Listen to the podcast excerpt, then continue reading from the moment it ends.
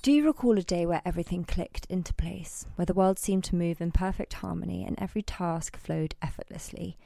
Introducing you to London Nootropics, adaptogenic coffee blends, thoughtfully crafted to elevate and balance your day, delivering all the perks of your beloved coffee, plus the incredible benefits of adaptogens, which also help to dial down those less than loved side effects like jitters, anxiety, and that all too familiar crash.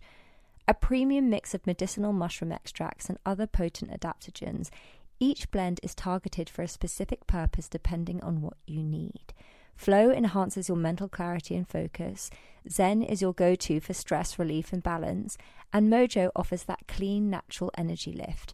It's the synergy between caffeine and adaptogens that works wonders, allowing us to relish the caffeine buzz without the drawbacks, ensuring a smooth, sustained energy flow. My top pick is the Zen blend. It's a lifesaver for those of us who are caffeine sensitive, and not to mention, comes in the most charming packaging. So why not elevate your coffee experience with London Nootropics? Discover the perfect blend, find your flow, and enjoy an exclusive 20% discount with the code Saturn Returns at londonnootropics.com.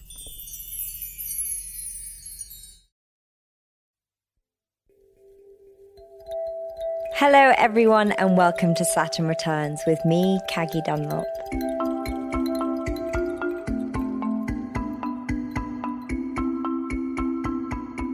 This is a new podcast that aims to bring clarity during transitional times where there can be confusion and doubt.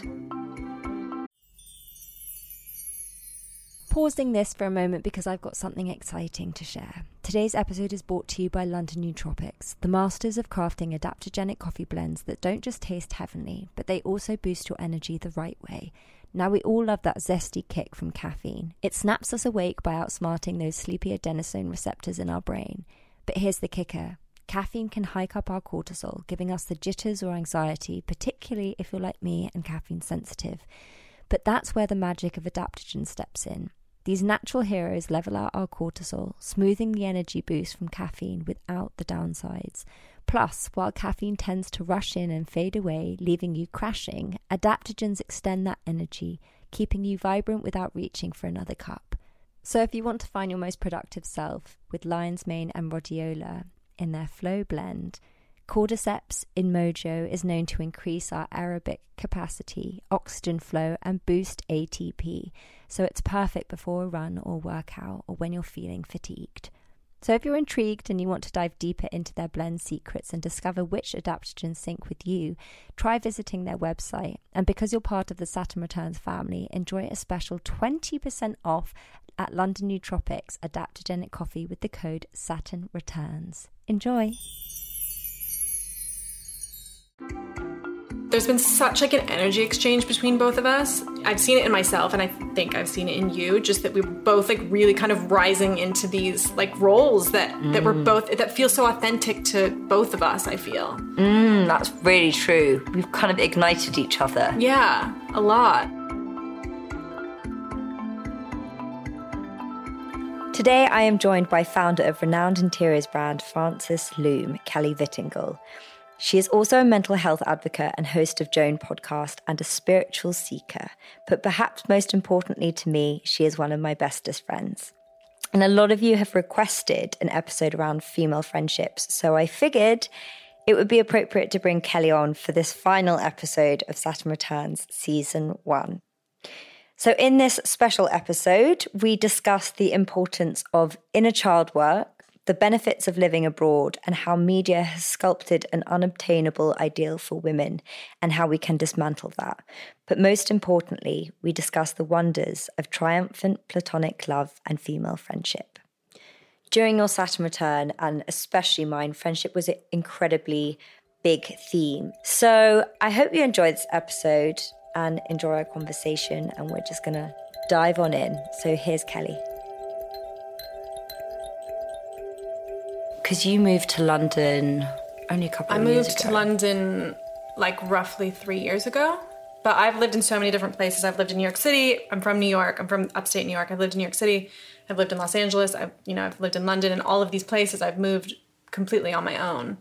But it's been such an interesting transition to London because I moved for love, and then he and I broke up, and I you know going through my Saturn return was so intense for me. So I went through this period of time where I just was like being pummeled to basically what felt like I was being forced to take off a mask that I had grown to sort of fake being this person. And it wasn't necessarily that I was faking, it was just um A version of you. yeah, it was just a version of me that I was putting out there that like I was trying to be. I wanted to be so bad, but I was also not acknowledging so many parts of myself. There was like all of this shadow that I wasn't acknowledging. What was the sort of version of you that you were putting out? Just like you know, I'd started this business, it was super successful, like the Instagram followers, like all of that stuff was happening and I was like and I wanted to be that person and I and I, you know, had met this guy from Italy and like he was beautiful and we were just having this really beautiful Instagram life. and it was like all this stuff because I'd put so much for my whole life, I'd put so much validation on my exterior, on the way I looked, on how people perceived me. I still struggle with that, like how with how people perceive me. So what started happening was I started getting panic attacks sort of out of the blue and it was like I had one and then I had another one a month later and then another one 3 weeks later and then another one 2 weeks later and then they just started coming on and on and on mm. to the point where I was what felt like I felt like I was in a perpetual state of panic like tw- like 24 hours a day. What What is the sort of physicality of it to someone that's not actually? Because I think the term gets thrown around quite It does. It does loosely now. Yeah. So there's definitely a difference between an anxiety attack and a panic attack. Um, anxiety attack is more of this kind of like sort of overwhelming, like thoughts are everywhere, maybe some dissociation. My experience of a panic attack is like. I can remember I used to like touch my skin because I just had this feeling of wanting to crawl out of my body. That's what it felt like. It was just like, get me out of here. It was like shortness of breath, racing heart, just cannot control the mind whatsoever. You're like, you're gone. You're like on another planet. I was so out of my body. I didn't know who I was. I didn't know how to be the person that I had kind of Created, molded yeah. myself to be.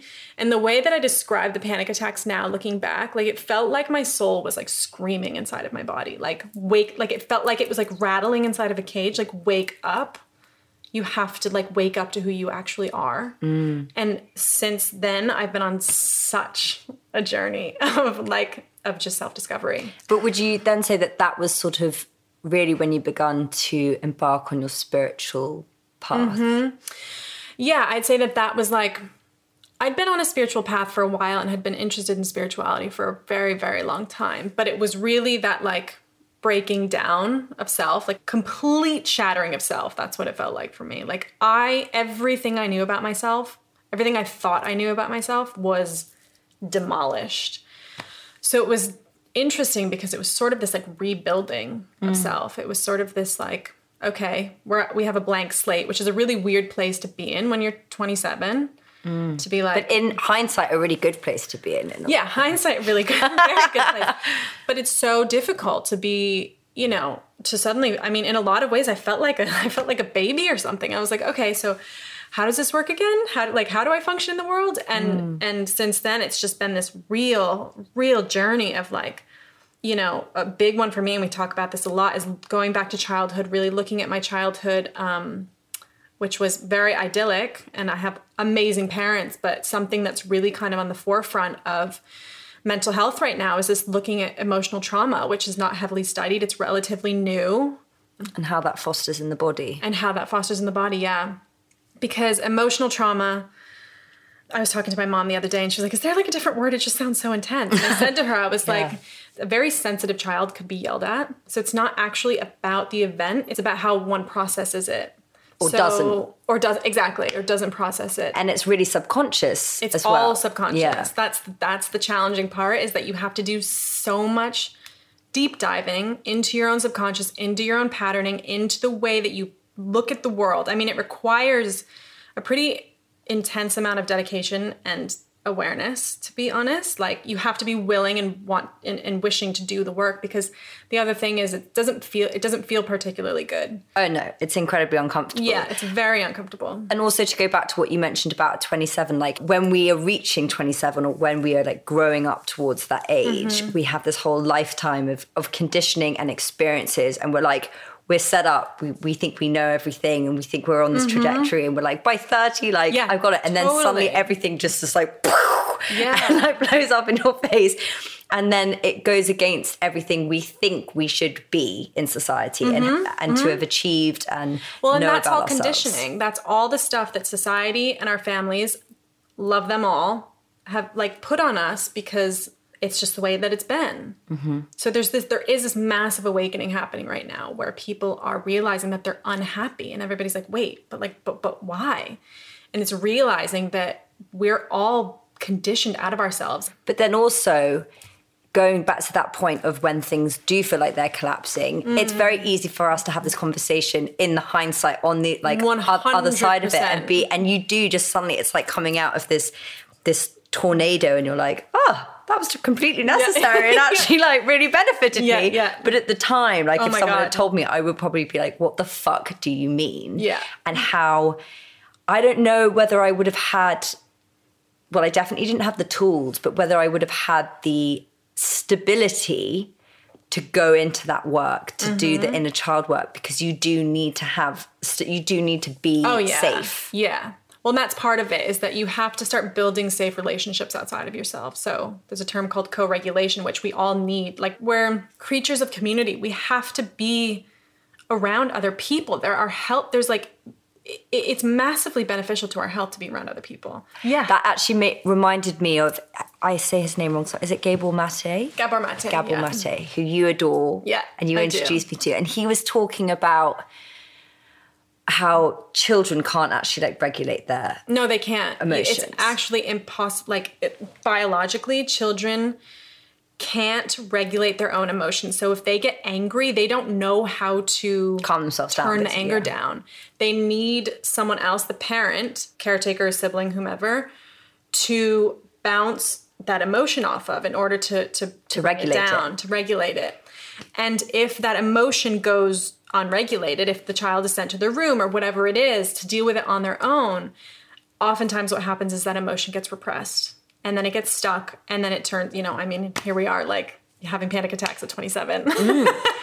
I was again, my it's so interesting. My mom and I have been talking a lot about my own childhood and my parents are wonderful and my mom was an amazing mom, but we've been talking about the ways in which I felt under parented, I guess. Um, and I said to her this morning, I said, you know, as a society, as a world, as a Western world, we are literally emotion, emotionally illiterate is the word that I used. Like we live in such a value driven, not the, not the good kind of values, I guess. It's um Monetary value. yeah, monetary value, physical value, um, Material. yeah, material value. That that's the word. It's like everything's about like how you look, how much money you're making, what you're doing, and it just it just isn't serving us. And it, I mean, look around. It's literally crumbling. Like it's crumbling.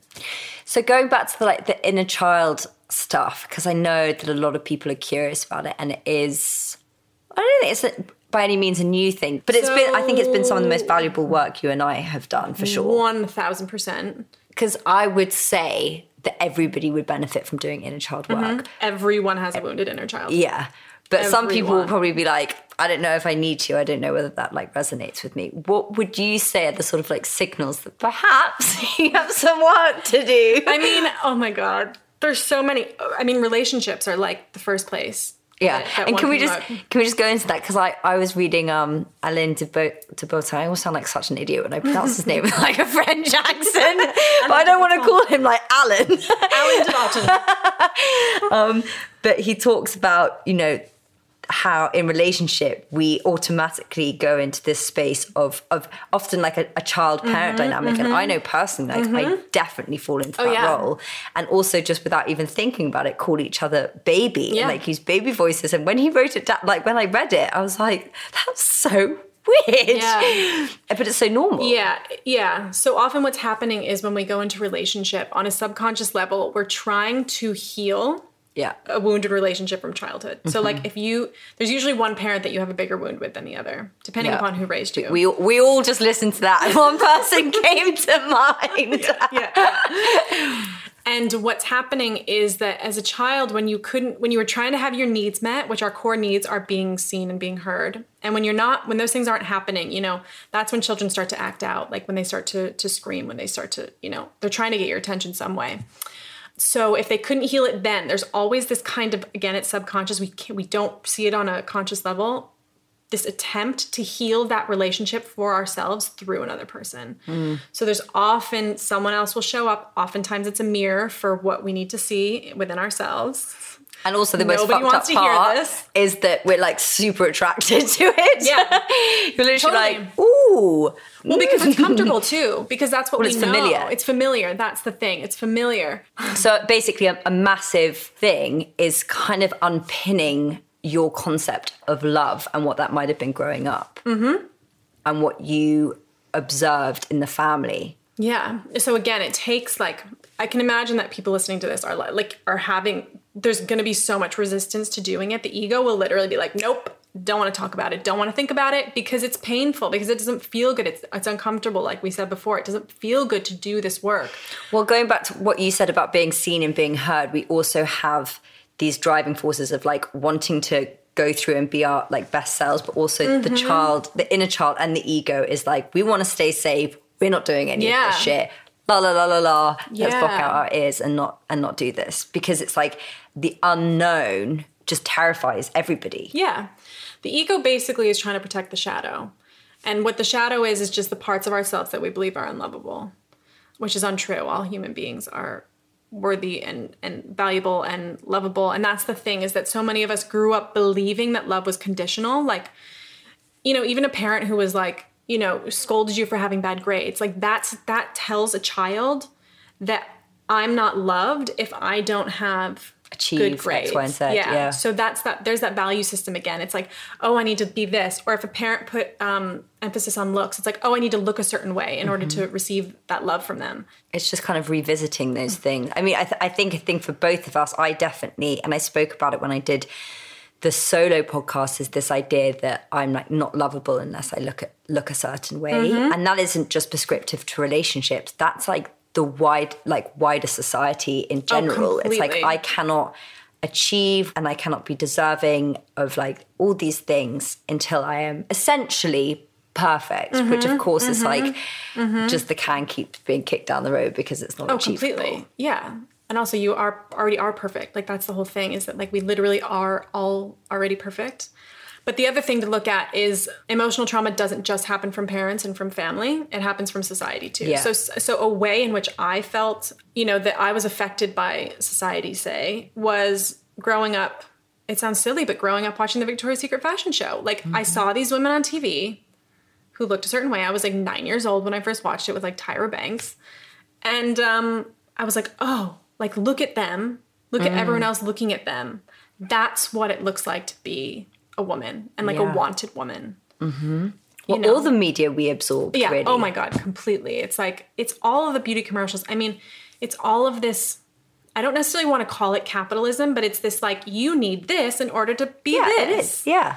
It's like all of the commercials were fed, and women, my God, it's like it's just so over the top for women. It just really, really gets me going when I when I start to to talk about it and think about all of the ways in which so many women around the world are just Don't feel good enough. they don't feel good enough. And I'm kind of jumping into a bit of a off tangent, but I was listening to something the other day that kind of how this correlates to our, our sexuality or or lack of sexuality because we that's such a big part of it that it's like to be sexual and to be desired you need to look this way. Mm-hmm. And if you go through your whole life never feeling like you do which most people mm-hmm. don't mm-hmm. you don't feel you have ownership over your own sexuality or over your own body or like you Yeah, are deserving completely. of that part of you. Yeah, you're sl- you become a slave to being better all the time. Mm, and to and serving just- other people Yeah, to serving other people, to not feeling good enough, to feeling like you need to be X, Y, and Z for this person, or, you know, I mean, and I still have it come up. Like, I've done so much work on this, and I still think about going into a relationship, and, and I get this, like, oh God, like that feeling of not being perfect, like perfectionism. People laugh when I say I'm a recovering perfectionist, but I mean, I swear to God, it's like, it's so true. I mean, you, I know. but I mean, I think you are more like the classic perfectionist than than me because we've got a lot of similarities. Yeah, but then yeah, we're yeah. also like, I'm like, I mean, just to go back to when we did a pasta making course, and yours were like perfect tortellini, and mine was just like a big pile of mush. and you were just like grinning, and I was like, I know who you were at school. We wouldn't have been friends. well, that's the thing is that we all carry it differently. So like we, it, it depends on again where like our wounding is. So we really need to catch ourselves at like, because the thing is, we think these things because we have our entire lives and we never question them. Mm-hmm. And like a massive thing for me is just to go, to stop yourself and go, why? Why? Yeah. Like when I'm like, oh, you can't, like, you can't get in a relationship yet Yeah. because you haven't achieved this or you haven't got that or you don't weigh this. Right. And just being like, why? Who the fuck says? But that's kind of the beauty of the Saturn return is that like y- you sort of have to start nearing rock bottom in order to Yeah. make change. Like it just is the way that it is. Humans Yeah. don't we're, we don't You can't bypass change. that. You cannot bypass that. You know, which is what the Saturn return is for. I think in a lot of ways, it's like, oh, let's let's course correct you, like back to Mm-hmm. who you are, who you really are. And I think a huge thing that you realize is that we feel like everyone is behind us going, you need to do this, you need to do that. And sometimes that's true, but most of the time it's just us Yeah, being like, this is who you've got to be Yeah. before you Yeah. can be totally. worthy, Yeah. essentially. But it's also so important for us to develop and have compassion for the reasons why we're telling ourselves these, you know, quote unquote lies. Like, and that goes into just again doing the work and like realizing the like listening to becoming aware of that voice in your head and being like what am i what how do i actually speak to myself? What what am i telling myself? Because oftentimes it's just lies mm. that are trying to keep you protected. Mm-hmm. Um, and also comparison i think is such a huge one because it you know we go through school we go through mm. life all doing things at the same time. And then it suddenly becomes a bit of a free for all and everyone's advancing at different stages. And it's interesting like your experience versus mine because you had this successful business and then you moved to england and stuff was like from the exterior thriving Oh, yeah. whereas i would definitely feel like i wasn't but i would look at someone like you and be like why don't I have it figured out like she hmm. does? And Oh yet you were going through, sure. yeah. Why? And yet you were going That's through your own experience. syndrome. Oh my hmm. god, completely. Yeah, I mean, no one has it together. By the way, like no one. I mean, people are certainly moving. Like we're moving in a direction that is more. We're shifting towards being more in our authentic selves, and I think that you know, as we get there, we're, we're reaching places in which people truly are like living their purpose and are truly authentic. Mm-hmm. But I mean, I can tell you right now, the majority of human beings on this planet all feel like there's got to be something more and that everyone else is doing something right that they're not doing. Mm-hmm. I mean, we all feel like that imposter syndrome is just, it's like a i honestly think it's a part of like the human condition. And it doesn't matter who you are or what you've achieved. No, not at all. Yeah, it all comes with its own pressure. Yeah. So going back to friendship, because a lot of people have, like I mentioned to you, and that's why I wanted to. I kind of knew we were going to go off on inner child stuff, but a lot of people have to asked me to do a piece around female friendship, mm-hmm. and I think that you know I definitely went through. I had like my friendship group that I had in London, and this like version of me that was very established um, that I built up throughout like my teen years and early 20s and then like was behaving however I was behaving. But there was something in me that was just like, this is not who I want to be. And I kind mm-hmm. of need to separate myself from this in order to explore that version. Because not only do we have our own narratives, but like you go and meet up with a friend and they have their version of you. Mm-hmm. And I always oh, have yeah. this really like, it's so interesting how you can feel that. But I was always such a chameleon that I would just be like that person mm-hmm. straight away. That was my survival was like, be whoever you need to be to fit in and make people feel comfortable and be and mm-hmm. feel loved. Yep. Yep. And for people to feel like good around you. Mm-hmm. And I remember one of my friends called me out on it. She was like, there's a different Caggie for every Yeah. friend. My sister called me out on the same thing. And I didn't realize, but she'd spent time with me like in a few, with a few different people. And she was like, you know, I think that I know you and that there's like my Caggie, but then I see like another one. But I didn't mm. even realize I was doing it. And that mm. became exhausting in itself mm-hmm. because I wasn't living for myself. Yeah. And that's something now I think I've really, it's, it, that takes a huge amount of discipline mm-hmm. and like courage to master because when you start remaining like a bit more still in one version of who you Completely. are and cultivating that some people just fall by the wayside and that's a difficult process Well, and there's quite a bit of grief that comes up with that too. Like you're Huge of grieving, like you're grieving old parts of yourself or parts that don't serve you anymore, but that you you still you have an attachment to them. So you're letting go of like these versions of yourself that kept you safe. You're letting go of friendships. You're letting go of a lifestyle. You know, like there's so much that falls to the wayside, and it is. I mean, it could be just as intense as like losing a person. um Well, we talked so much about the pain of a breakup of a relationship, a romantic mm-hmm. relationship, but mm-hmm. we rarely acknowledge the pain of a friendship mm-hmm. dying. Yeah, completely. And it happens all the time. Mm. Almost every friendship that I've, yeah, I've had a couple of experiences. Um, we have a different experience in that, like, I still have my friends from high school, but they're like my friends from high school. And because I don't live there, like, you still live in the place that you grew up in. If I still lived in my hometown, like, I, I can't imagine that I would be hanging out with the same people that I was when I was young, you know?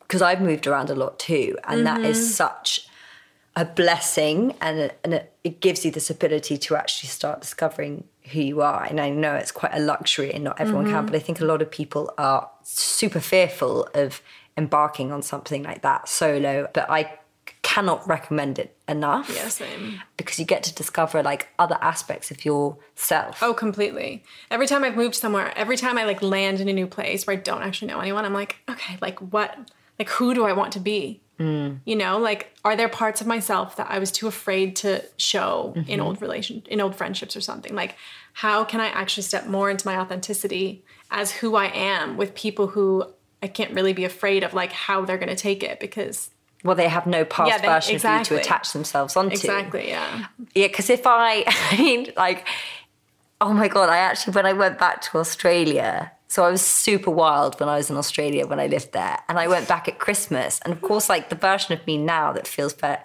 fairly established and like grounded and like the version you know, if you came with me and heard Mm-hmm. Oh like the way people, Oh like, people were coming up to me and they were like, Caggie, I don't know if I told you this, but this girl came up to me. She was like, "Last time I saw you, you were igua- iguana wrestling," and I was like, "I'm, I'm sorry, who are you?" I didn't even recognize her. and you were literally wrestling an iguana. And she- no, no, iguana wrestling is this thing that you put like belts around your head and you get on the floor and you like wrestle. what?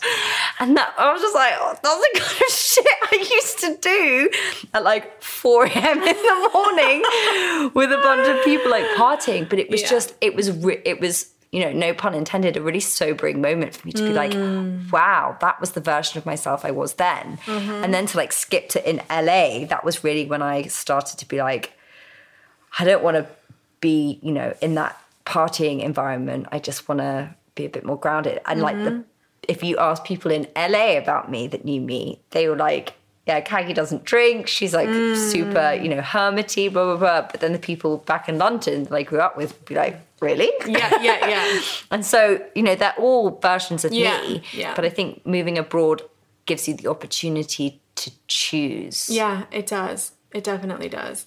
It can be difficult though because you know I've had I have people ask me all the time like how have you made friends? How have you found friends? And I I London's particularly tricky too. I know I know all of like all of the, you girls are like how on earth did you like land in this group of people? I, I've had American friends that have moved, and I'm like, you're gonna hate it. And they literally come back after a couple of weeks. They're like, nobody wanted to be my friend.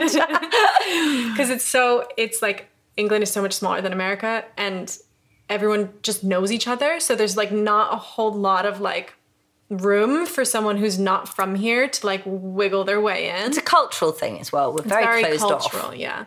A friend of mine, her ex-boyfriend, um, is English and she's American, and he used to say that Americans are like peaches and that Brits are like coconuts, where Americans are like soft and juicy on the outside and like welcoming and warm, but then there's like a pit on the inside. It's like hard to get in once you know once you actually get to the center of them. Um, and then Brits are like really hard on the outside, but then once you crack them, then there's then there's You're like- in. Yeah, then That's you're in. That's so true. I know. That is so true. Because like when I was in America, everyone was so friendly, but Yes. it always felt like quite surface level. Yeah. And like I would kind of be friends for, for like a couple of weeks or months, and then just like never see them again. Yeah, yeah, yeah. Whereas here, it's like once you make that friendship, Yeah, then it's you're in. Then you're in. yeah, in. I'm in. You're in. You're in. Don't you worry. um, So I guess we've been pretty lucky with the friendships that we found, but it's it takes a we minute. have it does it does it takes a minute and like since i've been in london which has been a couple of years there have been friendships that i've had that, that have faded away you know like i've also had periods where i've tried to force friendships you know where i've like wanted when i like when i first moved here especially because i moved here for a relationship and we were together and then we broke up after seven months and then i was going through that whole grieving process and that was kind of a whole nother layer of this like saturn return thing um Well, I think I don't know whether you did this, but I think a lot of people in relationship, myself included, you kind of, especially if you move for them, your life is like an extension of. Totally. of their life. You just kind of you're an accessory in their life, really. Yeah and i didn't know anyone here so like we broke up and i was like okay all my friends were his friends so what do i do now Yeah, that's hard. it was really hard so i had like a year of grieving that and really kind of staying indoors and like that was like a whole nother sort of process of this sort of spiritual awakening if you want to call it that was this learning because i'd been a serial dater I, you know since i was like 15 i hadn't been single for more than three months really. Mm. Hmm. So he and I, Leo and I broke up, and I was like, I was like, okay, wow, I'm I'm single, and and now it's been two and a half years. This is the longest I've been single in my life. But now I can look back and I'm like, oh my god, I needed this because again, the same thing. I needed to do a lot of soul searching. I was always looking for myself in men, mm. and also I hadn't established friends here. Looking back on all of it, I'm like, wow, this has been so beautiful. Like the, the female friendships that I've created that that you know we've created and and our other friends it's been honestly some of like the most beautiful relationships in my life especially for where i am now like as the person i am now which feels like the most authentic version of myself thus far in my life. And therefore, to be seen in Yeah, that version of you and like loved and held and carried. yeah. Did you anticipate that? Were you looking for it, or did it just kind of happen? um no. I knew i want i mean i wanted friends. I knew that. But like there was a level of like manifestation that uh, uh, occurred um so in kind of going through that breakup and like really going through a whole nother level of like finding myself and figuring out who i really am without a partner was super important and to really like stick through that it did sort of feel like when I did start to put out the call for for girlfriends and like they just started coming in. I mean, it did feel sort of like this magnetic thing that was happening where it was like I was again stepping into my authenticity and then like in came mm. in came friends, in came mm. friends and it was always so serendipitous. Mm. Yeah, because I, I wouldn't necessarily say I was seeking out. What I was seeking out was something else, as in, like, I need another way of living my life. I'm looking for something else. I don't know what the fuck that is, but like, this isn't serving me. This isn't Yeah. right. And Yeah. what that what the hell else is out there? And people kept coming into my life in the most random ways. Mm-hmm. Like, and I too, like you, was very much like relationships, romantic relationships was such a huge part of my identity. Mm. But that often caused me to like zigzag off my own path a lot of the time. And my value was around like who I was in that relationship to that person. Mm-hmm. But then coming out of the last one, at the end of last year and then like you coming into my life and us like establishing this this group which is so mm-hmm. nurturing i never anticipated and i call it like triumphant platonic love because i never anticipated that a friendship could give me so much of the nourishment that a mm. romantic partner does give. Of course it's like mm. completely different but then when you start having those pieces filled by a different sort of love you don't need that romantic one Yeah. as much. Like of course you desire it and you Yeah. can want it and we talk about you know what we want from a partner all the time but we're not like sitting around being We like just want a hug. just want a hug. but even speaking to some different like girlfriends that perhaps you know they all got married like wildfire and i think they look at me as like a bit of a black sheep they're just like Mm. why won't Mm-hmm. you settle down like because i just don't need to right Yeah, now yeah, unless yeah, it's the right person like i don't need to yeah. and i think we give each other that support system which is such a, a nice thing Well, that's what's been so nice about meeting you. Like, there's been such like an energy exchange between both of us. I've seen it in myself, and I think I've seen it in you. Just that we're both like really kind of rising into these like roles that that we're both that feel so authentic to both of us. I feel. And that's really true we've kind of ignited each other Yeah, a lot. Yeah, because the last nine months have definitely been of rapid growth. Yeah, I mean, yeah, same for me. Because we call each other out on shit too. Mm-hmm. Yeah, which is also so important, by the way. Like that's a whole nother conversation. But Well, I think women can be quite um, catty towards each other in a way that I don't, I haven't observed with men in the same way. Like men are straight up like assholes to each other as uh, that's their form Yeah. of bonding, and it's funny and it's character building, Yeah. and you know. But whereas women can be a lot more behind each other's backs, and well, and this again goes into you know if we want to go down this road, and we've talked about this, it's that feminine wound. It's that like ancient feminine wound where for we've been living in you know I don't want to get too feministic here, but we've been living in a patriarchal society for hundreds, if not thousands, of years, where men have been you know in power and women are seen as lesser than and it's always been like oh who's like who's the woman going to get in society? Like it's mm. there's always been this kind of undertone of like first of all women not being equal to men we all know that but also women like women against women like who's got what who's dating who who's marrying who like and there's there's competition and it's because it's like there's like objectified ornaments on the shelf that are Yeah. like who are we going to pick therefore Totally. once you get what do you look like how do you cook like are you like it's been it's it's always been about like what it is that we have to offer, Offer a man. materially hmm. and not you know historically it hasn't had to do really with like who the person is so there's been this like and again it's why women are so easy to sort of back to the capitalistic conversation like buy this makeup and you're gonna be so you're gonna look like you know Claudia Schiffer yeah, exactly. Women are susceptible to that kind of thing because it's just been hundreds of years of us just not being able to be authentically ourselves. We're not taught how to communicate. So now, you know, like I'm learning, I feel like I've really been stepping into who I am and feeling really grounded in who I am. So and learning how to communicate for the first time in my life and ask for what I want and what I need. And it can be difficult, but all of a sudden, when you start doing it, like when you start, you know, with, with friendships, like saying, hey, this thing happened and it didn't make me feel that good. Like, can we talk about it? You mm. realize that there is a way to have a dialogue.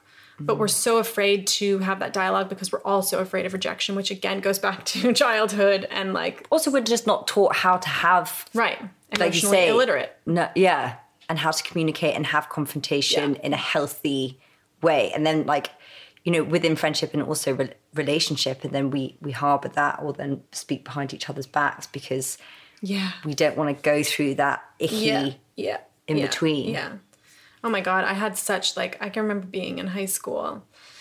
All the older boys were into me and my friends because we were like like fresh meat coming in. And um, there was so much competition between me and my me and my best friend. And i remember wanting to put gum in her hair at a football game which is so ridiculous. I know. But it's like again it's that like oh that boy that i want likes her. Like there's Yeah. there's no for women i think oftentimes men take precedent over the friendship.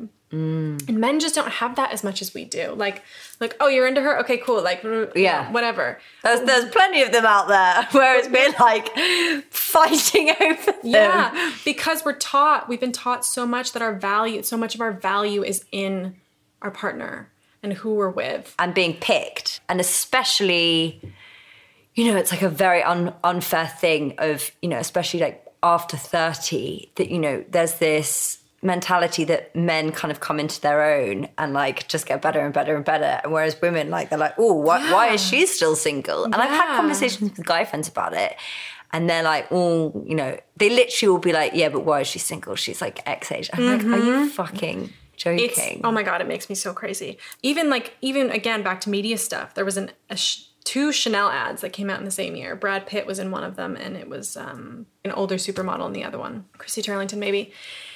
Brad Pitt's photo is like rugged. You can see every wrinkle. Like they like you know change the lighting in the image just to make him look more weathered, and he looks sexy as hell. And then you've got the Christy Turlington photo, and they're the same age, or maybe not, but roughly. And um, She's edited to shit. completely, complete. Like every wrinkle's removed, and it's like, what? Is that messaging? Mm. And that's the other problem is that because it's been going on for so long, again, there's it's so subconscious to us. Like it is now considered radical for a woman to like not get Botox. I know.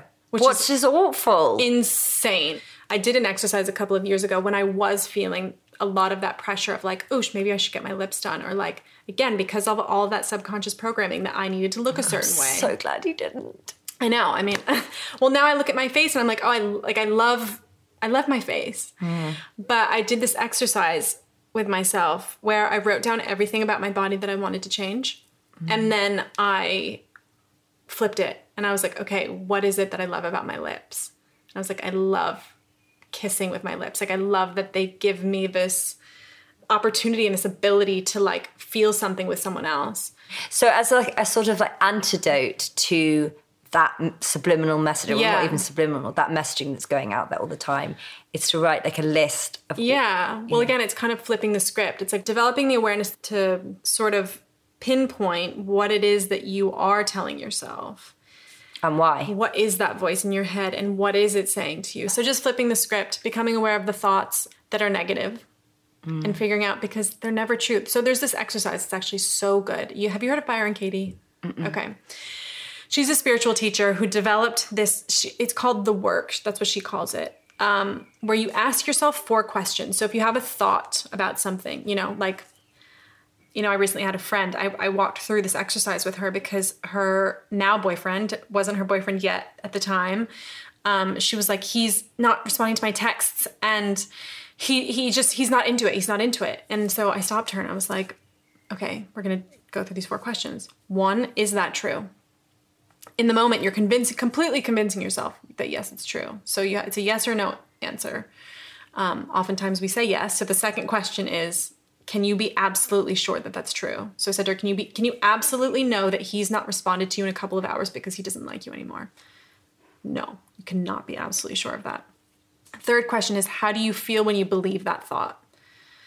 So she started going through the list insecure sad you know all of the things and then the fourth question is who would you be without that thought? So if you were in the same exact mm. situation and you weren't thinking that thought, who mm. would you be? I love that. And then what you do is flip it around. So then you take the statement, he's not calling me or because he's not thinking about me or doesn't like me. And you say, he does like me. It's again because again, like you don't know the truth of the, the situation. So what mm. all you're doing is telling yourself. You're yourself making a choice. You're completely making a choice.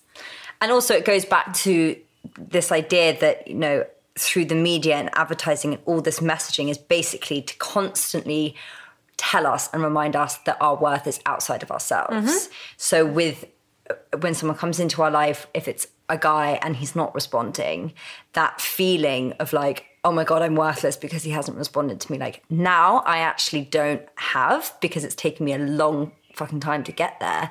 But because I sometimes like my worth isn't dependent on that, nor is one's worth dependent on them getting X, Y, and Z done to their face so they can look like Right. someone they've seen on social Right. media. Right. And like it's also I can't, I'm going to misquote this, but it's like an educated and empowered woman has been long considered a dangerous thing. Mm-hmm. And that is, I think, both of our mission in different ways that we want to make women like empowered and Yeah. just do for like whatever whatever resonates with them Yeah. with what we're discussing Yeah. that allows them to kind of take ownership over themselves and to start embodying some of this Yeah. Mm-hmm. stuff whatever that looks like and whatever practices they need to do but to stop them being on this kind of like conveyor belt of society that's just like this is Yeah. How you have to think and this is what you have to have to be to be worthy of anything. Mm-hmm.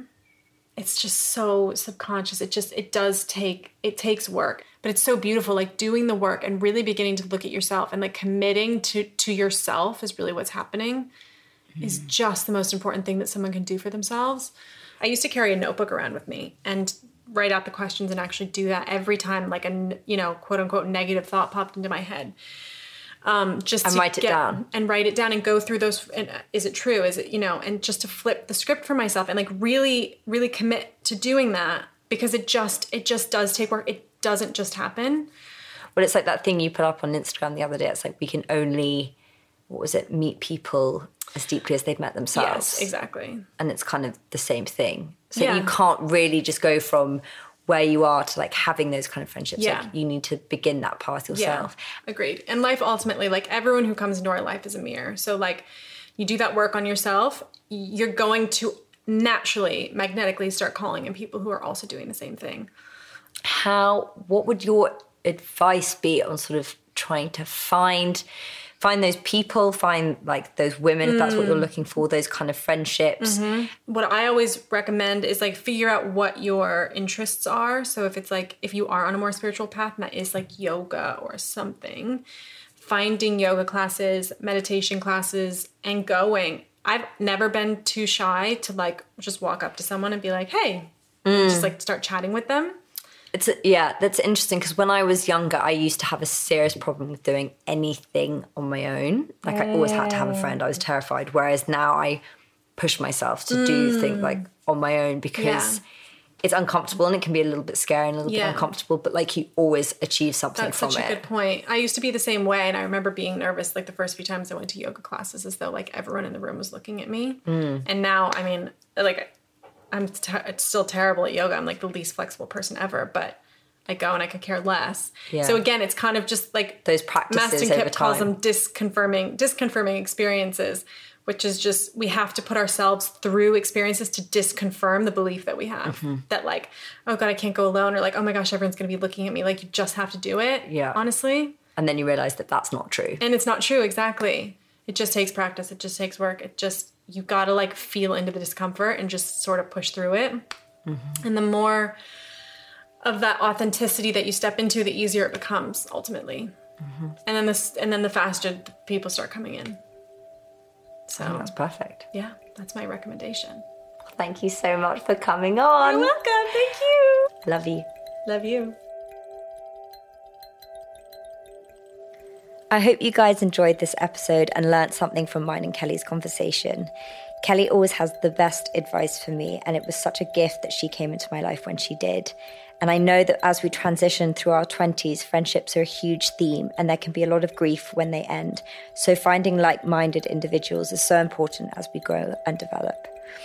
Now, it has been such a joy making this podcast for you guys, and I'm truly overwhelmed by the messages of support and that has meant so much to so many of you. So, we will be back after a little bit of a break, and I just want to say a massive, massive thank you to all of you who have listened and shared. It's been such an amazing journey for me, so thank you very much from the bottom of my heart. You can find Kelly's brand, Frances Loom, on Instagram at Frances Loom or Kelly Vittengl, which we will put underneath because it's a complicated one to spell. And you can find me at Caggie's World. Saturn Returns is a Feast Collective production. The producer is Hannah Varrell and the executive producer is Kate Taylor. Until next time, thank you so, so much for listening. And remember, you are not alone. Goodbye.